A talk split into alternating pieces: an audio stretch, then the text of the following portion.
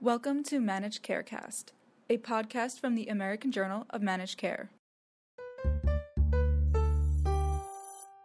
Hi, everybody. Thanks for listening. This is Mandi Bishop, CEO and Chief Evangelist of Aloha Health, and the co host of the Managed Care podcast for the American Journal of Managed Care. With me today, I have Raj Toleti, who is the CEO and founder of HealthGrid. Thank you so much for joining me, Raj. Thank you for having me, Mandi. So, Raj, I, I really would love to understand because this is, you know, this is a another entrepreneurial venture in the healthcare space for you, and, and you have done a couple of these.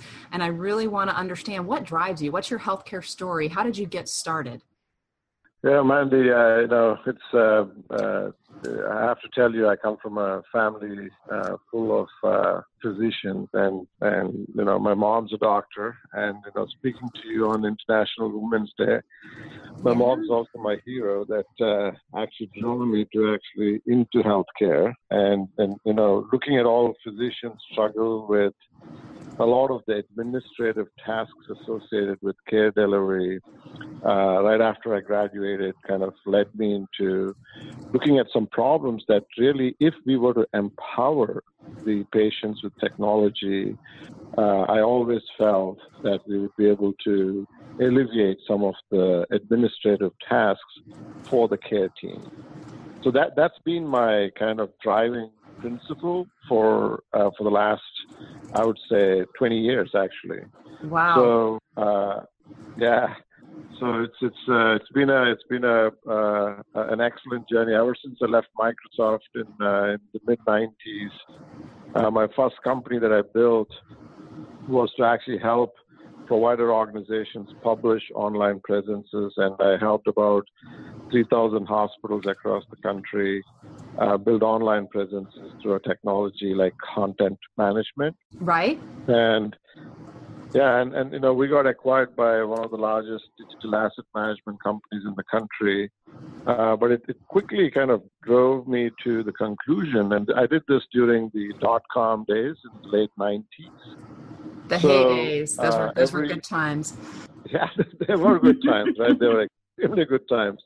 And, and, you know, we were selling tools in the gold rush, right? So we were selling like you know technology for for healthcare institutions to build online presences. But what kind of struck me is none of the websites really had any patient self-service transactions. So when we got acquired by a large company, and and uh, and I had to like look at what else I'm going to do next. Uh, I, I started a business that basically built patient self-service transactions online and I was able, I was lucky enough to actually build the first online bill pay with Baylor Healthcare in Dallas. Oh wow! Um, yeah, so it, it was uh, it was it was one of the first online tools that was introduced as part of a patient portal, believe it or not. And even today, that's the most utilized capability on a patient portal. Absolutely. I mean, so, you, you, want to be able to pay your bill. You want to be able to, to get collections off your back. You know, you want to be able to take care of that very urgent need. Yeah, exactly. So, so that company that I started was called Galvanon, and we introduced the first uh, check-in based system and we, we finally got acquired by a company called NCR, you know, you know, where we did airline check-in, ATMs, a lot of uh, consumer self-service transactions, if you will, across the globe. So, so, and back to your question, kind of what has driven me all these years to actually build uh, consumer patient-facing technologies is the empowerment of that patient while they're accessing care or post-care. So as I kind of learned how to actually help consumers, whether to check in into an airline or check into their doctor's office, uh, um, I quickly realized in, in, the late 2000s that the self-service transactions are great. Patients are paying their bills. Uh, patients are using our check-in technology, but patients are just not leveraging the patient portal. Only five, ten percent. Right. And I also realized, yeah, so and, and, and, and there's value based care coming right around the corner. So how do we now, maybe while they're checking in, do like a fall risk assessment screening or other screening so that the patients can do certain tasks by themselves so that it is less burdensome on the care team. So so that's kind of the genesis, Mandi. To to if you if you think about how we kind of started HealthGrid is yeah. taking patient self-service and then combining that with population health management to truly uh, you know provide the patient some administrative service, you know, self-service technologies like bill pay, check-in, etc., but also provide a patient engagement layer that that can actually help the patients, you know, be reminded of their care gaps or reminded of their medications, all through the voice of the provider. So, I mean, I know it's a long-winded answer, but that's kind of what kind of uh, helped me kind of, you know, over the last 15, 20 years, you know, just, just, uh, that's all I did is like patient facing technology. Absolutely. Well, and, and I noticed that, you know, one of the phrases that you've used is, you know, engaging and activating, right? So activating patients and making sure that they're not just engaged, but activated in their care.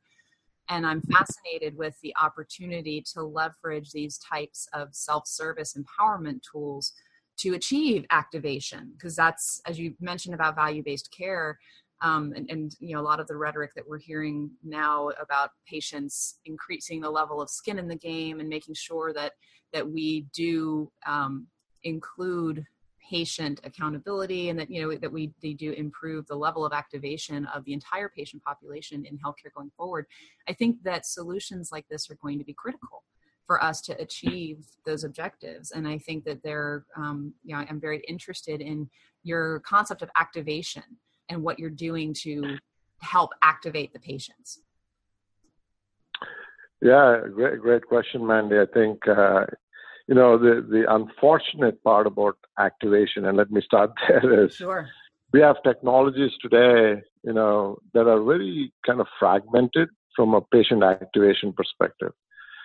So you have technologies that do appointment reminders or technologies that might have, you know, a gap in care reminder. And then, then you have technologies like the patient portal where the patient have to self-activate themselves to go online to review their records or so on and so forth. Right. And there might be point uh, technology solutions that activate the patient around a bundled care program or a particular care plan.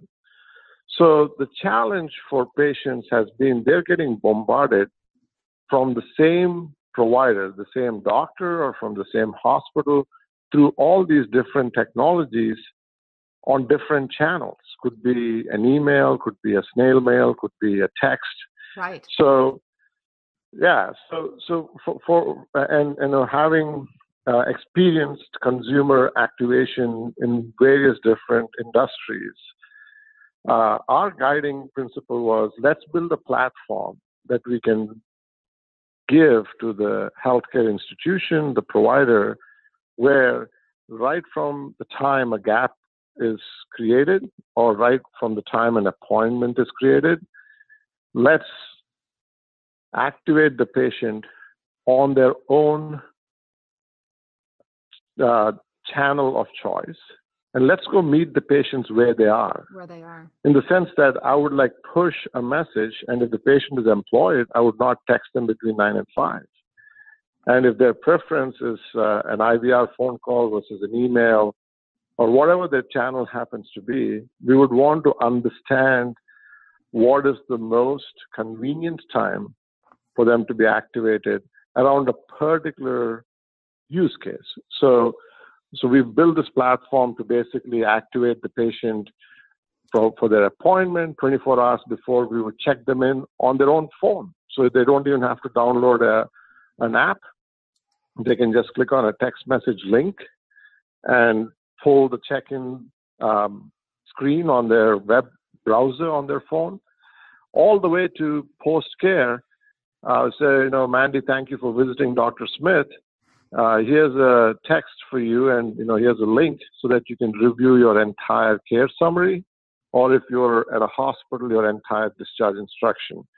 So we should be able to activate patients and consumers where we not only eliminate a piece of paper from an automation perspective but we then have to take this complex content around different care settings and make it digestible for the consumer, i.e., the patient, across the care settings and in context. So, so for, my, for, for us, activation means uh, activations, pre-care, point of care, and post-care, and and in context. That's that's really amazing, and I'd, I'd highlighted something that you said earlier around you know one of the challenges to activation is is a fractured system right? And from an information overload perspective as well as just the ability to capture relevant information across care settings the health our healthcare system truly is fractured and this can be a, frustrating experience. So it sounds like um, you're addressing that holistically as effectively creating an HIE of one for the patient and giving them an opportunity across care settings to truly access the meaningful pieces of information as well as the actions right to, to be able to act on that information through a single solution. Uh, uh you you said it really well actually. Uh, i should take some of that content. Uh, but yes Amazing. The, the, the short answer, yeah, I mean, Mandi, we, have been doing patient portals for 15 years, and if you keep doing the same thing, you get the same results, right? Right. And we know that patient portals were never alive to be dead in the sense that we get 5 10% utilization. How do we get 50, 60, 70% of the patients to engage and be activated on an electronic channel so that you can, you know, lessen the burden for the care team. And I think one of the things that we are very, very happy to report is we are getting the highest levels of patient engagement. And we are also certified by the ONC for meaningful use, uh, MACRA, MIPS, and some of the quality measures. So we are getting the highest levels of patient engagement measure attestation. And which means like, you know, if a patient portal is, is activating and engaging 5 10% of the patients, from from week one, we are able to go to 50 to 70 percent. That that's what's probably the most exciting part for me in this business. And having been in this field for the last 15, 20 years, I think uh, we're we're starting to turn a, a, a corner of actually um, healthcare being able to provide some technologies that that we can truly move the needle from a patient engagement perspective. Well, and it sounds like you're creating such a value add service to the traditional portals, you know, because patients being able to log in and view information or being able to log in and, and go through an onerous process to send a message or have to receive a message in a in a format that's unfamiliar to me, you know, in, in a ways that are inconvenient or something that's that's not comfortable for me to do you've solved for that convenience issue so you, you're it sounds like you're solving not just for activation but this is a big step towards the true adoption of a consumer you know the, the, the consumer behavior and understanding the the consumer drivers of the healthcare experience yeah, yeah. I mean, so talking about Florida, right?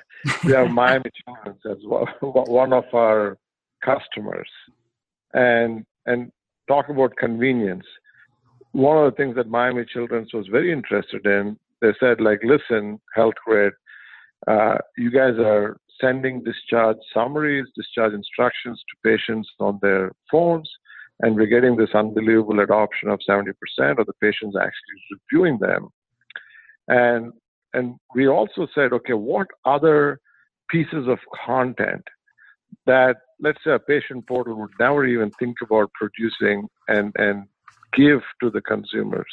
Right. Uh, for example, a school note, right? So if, if, if the mother is taking their child to Miami Children's and they're exiting an emergency department, how cool would it be that that, that mom or dad actually has their discharge instructions on their phone and with the click of a button, you're able to download a school note and email that to the school.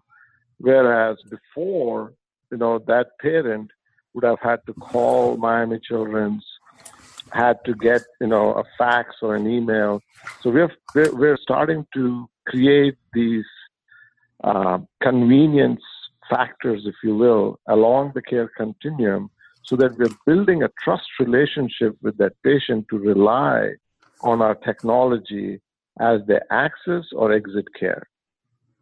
Amazing. And it's funny. And again, getting back to the fact that it is International Women's Day and, and I'm a mom and my daughter plays lacrosse, right? And so she, there are times when she has an illness or an injury and it, that, that school note resonates very truly with me, as does something that I believe is, is on your roadmap or something that you're working towards right now, which is the physicals right? All of those things that you have to do that you have to be able to transmit to the school and being able to obtain a physical for your child and being able to make sure that that gets to the appropriate place with the appropriate signatures. You know, the, the convenience factor i think would be incredibly high for for all of us who are the ceos for healthcare in our household. Absolutely mandi. I think the more we can uh, lessen your burden as the CEO of the household health care, right? I mean, the more you can do, you just have to increase the capacity right. for, for, for you as a caregiver. But you're also part of a, a larger care team, which is your physician or your healthcare institution. And I think, you know, uh, increasing the capacity of the care team uh, is, is what I think will fundamentally occur when you are able to automate uh, certain use cases like what we're talking about. Absolutely. And when we're thinking about the care team, I also really love to make sure I'm thinking about the caregivers, right? So the the people who mm-hmm. are either in the immediate family of the of the patient or pe- the people that the patient trusts with their care is are they incorporated into that concept of care team in the solutions? Yeah, absolutely. I think so the care team collaboration when i say care team this is mm-hmm. basically the providers and the you know uh, caregivers on the healthcare institution side uh, they have a lot of collaborative tools today uh, so for example you know they might have some kind of a secure text messaging that they're messaging back and forth or they might be just texting each other what they should be doing uh, right, right. And so there, there's some collaborative tools that that uh, have existed.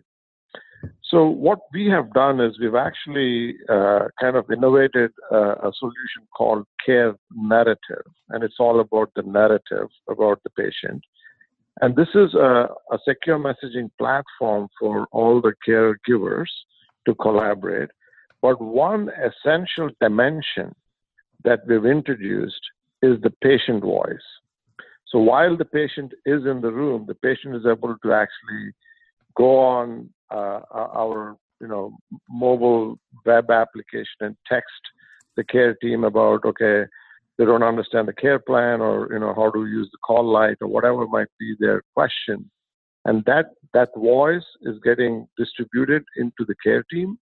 And the care team is able to collaborate not just between themselves with the patient and their family members one good example is, again, you know, since we're from Florida, I'll, I'll pick on Miami Children's again.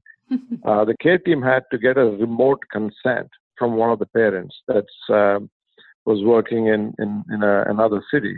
So they were able to actually push a, a, an e-signature form to the parent in another city, get a consent, bring it back into the care collaborative uh, platform, and ingest that into Cerner and then you know be able to save not just uh, multiple hours of administrative costs, but be able to give the right care to the child in uh, in the right time. Oh, that's that's excellent. And I, I think about other use cases for that exact type of kind of consent requirement, right? So you think of DNRs, you think of of yes. yeah various types of information sharing consent that that this type of use case would be uh, applicable for and, and incredibly valuable from an administrative standpoint. Yeah. Excellent. Amazing. I think now what does what does your mom think of all of this? I would imagine that she's incredibly proud that you are solving so many of the headaches that she had as a doctor. Yeah even though she's a little disappointed i'm not a doctor. Isn't that always the way that's always the way. And you know, uh, coming from a family of 26 doctors, you know, uh, it's always uh, a challenge. But I think uh, she she she's uh, absolutely very proud of me, and and she realizes that uh, you know what we're doing kind of helps actually help not just you know one or two patients, but millions of patients be empowered and, and you know, um, close significant gaps in care, like over 40%. So, yes, thank you for uh, asking that. And um, very happy to be doing what I'm doing. Oh, amazing! I, am sure. I think that it's, it's, it's incredibly valuable. And as a mom, I'm I'm looking forward to finding ways to be able to leverage you know how to how to produce school notes and how to route school notes accordingly from my healthcare provider to the school right? How to be able to do those things is that's yeah. valuable to me. And, and so from an administrative cost standpoint for the providers i think that solutions you know the, the, the solutions like yours are are incredibly important and they're going to be moving the needle when it comes to value. And we think about value-based care transformation and we think about you know capitated contract arrangements. We think about you know these administrative costs are where the opportunity this is low hanging fruit right? This is what we should be going after. These are problems that we can solve.